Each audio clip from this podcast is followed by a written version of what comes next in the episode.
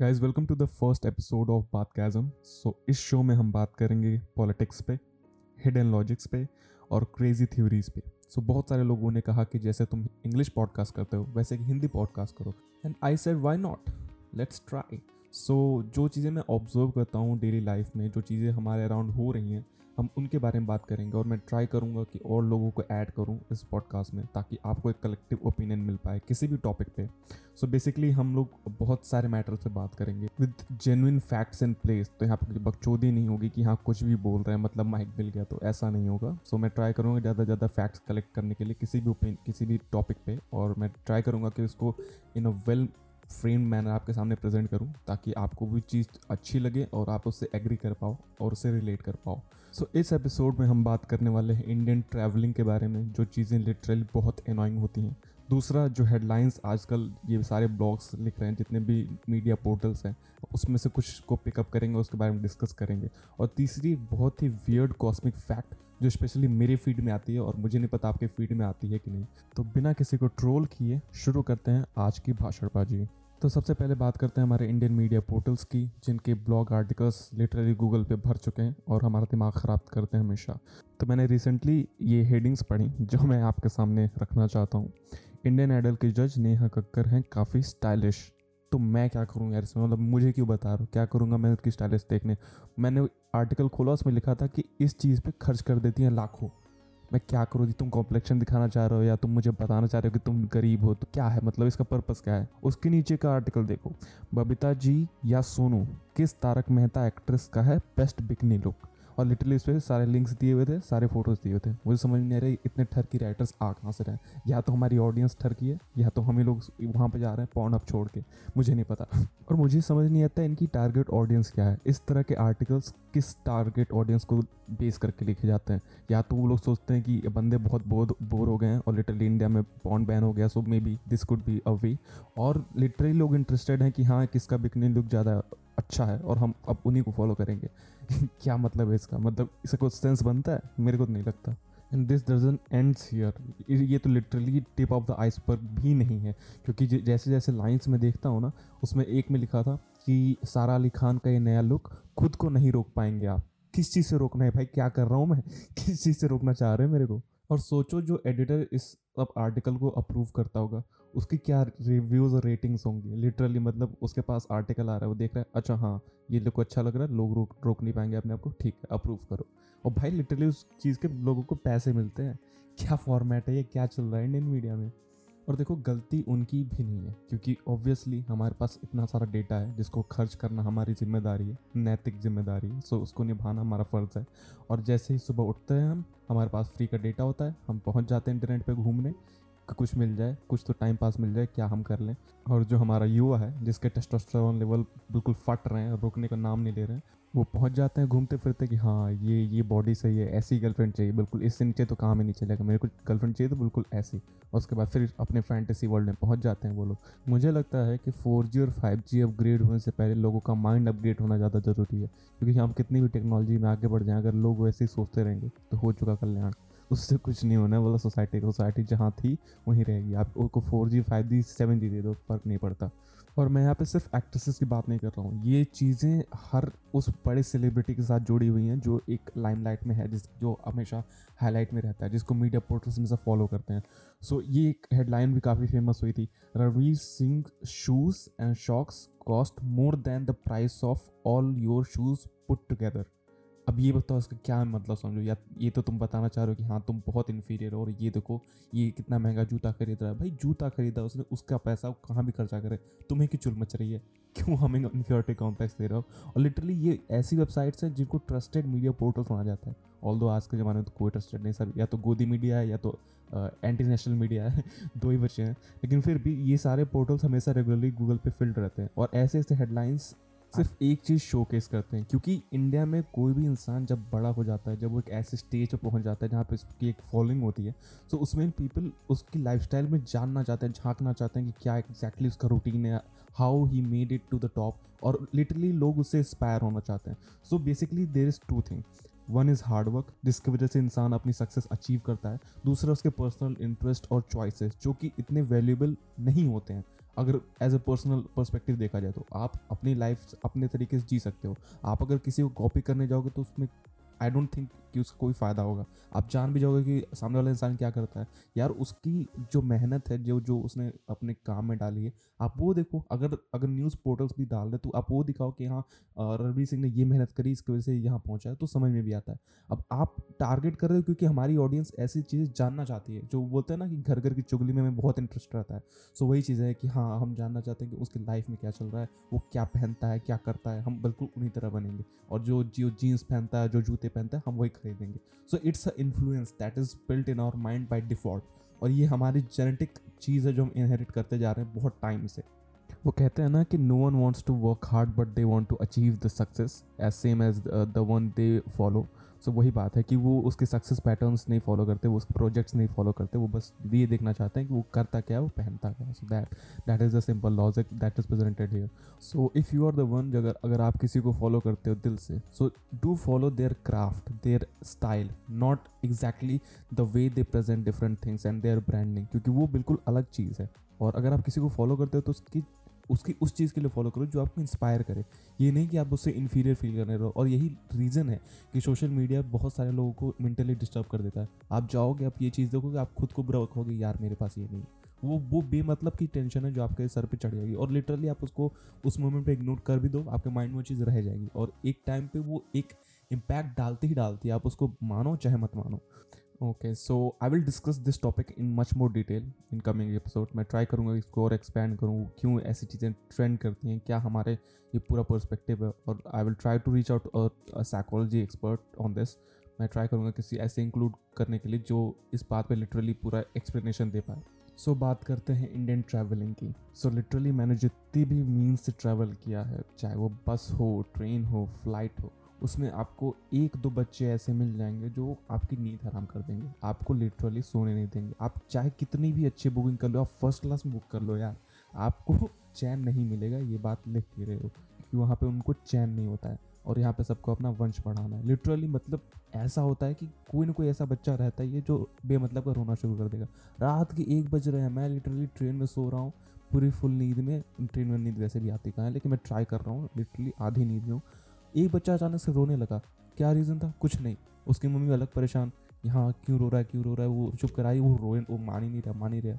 तो दिमाग ख़राब हो गया और लिटरली हर बार ऐसा होता है। क्या आप प्लेन में ले लो प्लेन में भी रोना शुरू कर देते हैं। चाहे बस में बस में तो भाई साहब इतना दिमाग ख़राब होता है मतलब लिटरली पागल हो जाता है इंसान। एक तो इतनी आवाज़ को ऊपर से खुद और ये अलग रोना शुरू कर देते हैं।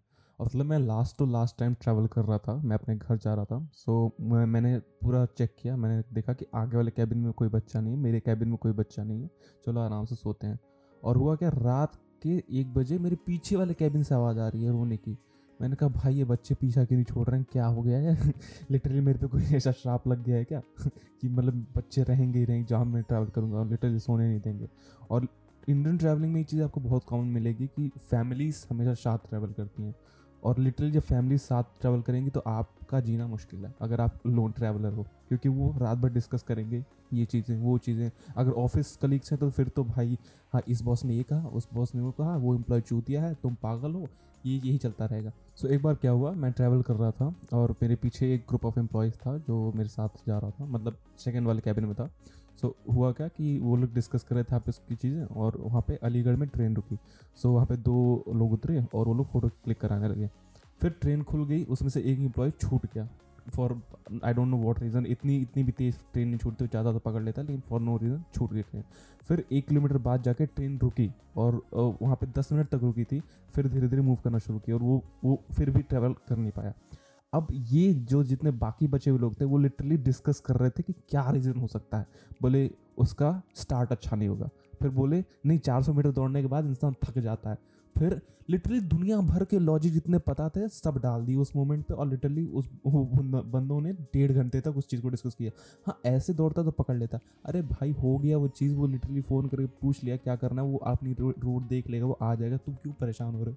क्या हो गया, इतना इतना क्या डिस्कस कर रहे हो? और लिटरली उसने, उसकी वजह से बगल वाले सारे जितने भी कैबिन थे, उन लोग की नींद खराब हो गई। वो लिटरली अब बोले फिर क्या बोले ग्रुप वाले इंसान को लोन ट्रैवलर कहाँ ही बोल पाते हैं? अब बोलो कि हाँ ठीक है ठीक है, फिर खुसर फुसर फिर शुरू हो जाता है। तो वो वो उनका डोमिनेशन क्लियर रहता है, लेकिन आप इरीटेट होते हो। तो ये चीज़ें बहुत है, जहाँ पे भी एक ग्रुप आपके साथ ट्रैवल कर रहा होगा स्पेशली इन ट्रेन्स आप परेशान हो जाओगे। तीसरी जो इनोइंग चीज़ लगती है, वो लगता है कपल्स की टॉकिंग लिटरली अगर कोई बंदा है, कोई बंदी है, वो रात को शुरू हो जाएँगे।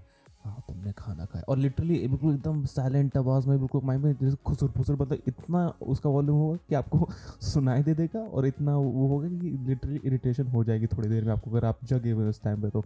हाँ मैंने खाना खा लिया। हाँ अरे अभी ट्रेन तो ऐसे चल रही है, अरे वैसे चल रही है, अरे ये हुआ, वो हुआ। और ऐसी ऐसी बातें करें फिर रात के जैसे बारह एक बजे, फिर धीरे धीरे कोजी बातों पर आ जाएँगे। हाँ मैं सोच रहा था ये कर लूँ, मैं सोच रहा था वो कर लूँ, नोटी, ये, वो।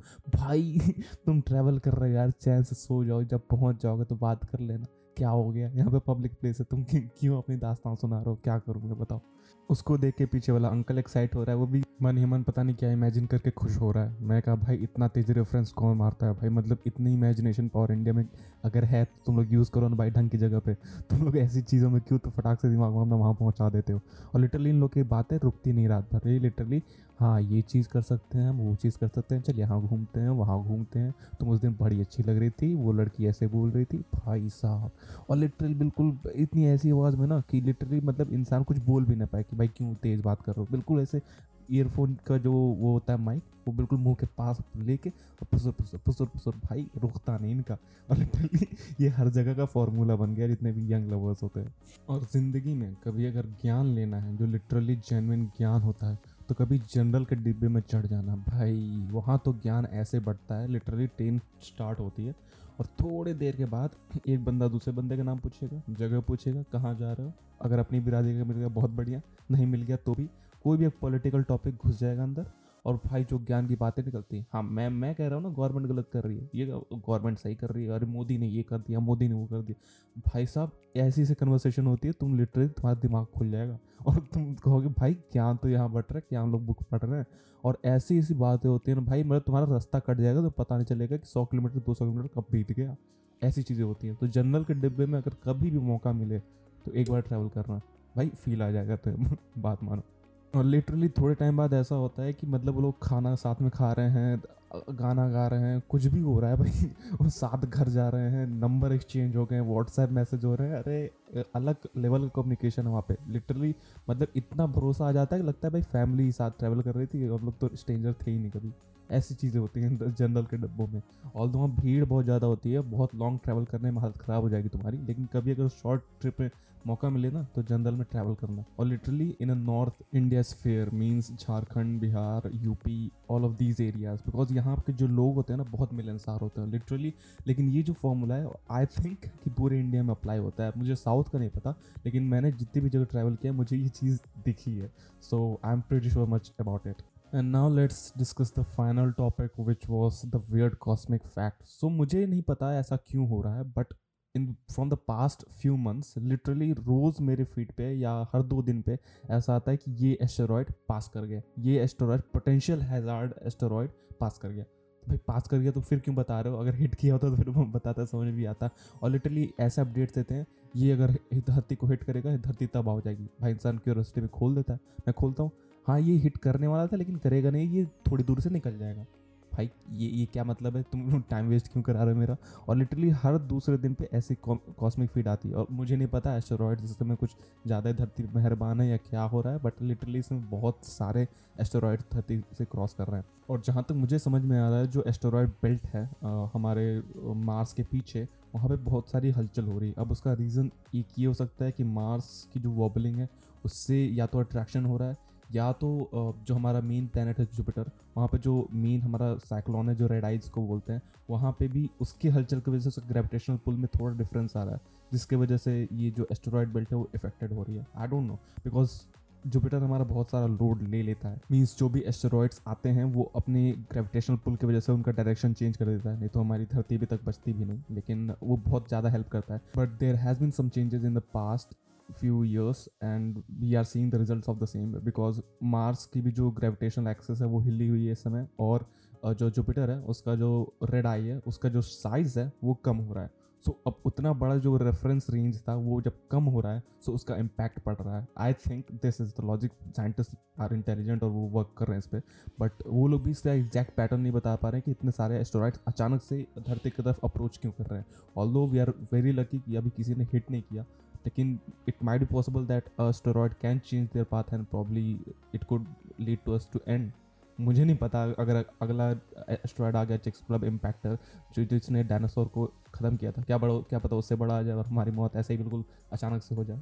So I it's just a crazy logic मुझे नहीं पता but there has been some changes in the asteroid fields as well so या the universe is unpredictable you never know क्या होगा कल। So try to optimize your time, whatever you have left, and enjoy every day the opportunities that you get. And with this I would like to in this episode मुझे उम्मीद है कि मैंने कुछ बहुत ज़्यादा ऐसा आउट ऑफ़ द बॉक्स चीज़ें नहीं कही, और मैं चाह रहा था कि इस इस एपिसोड को बहुत सिंपल रखूँ।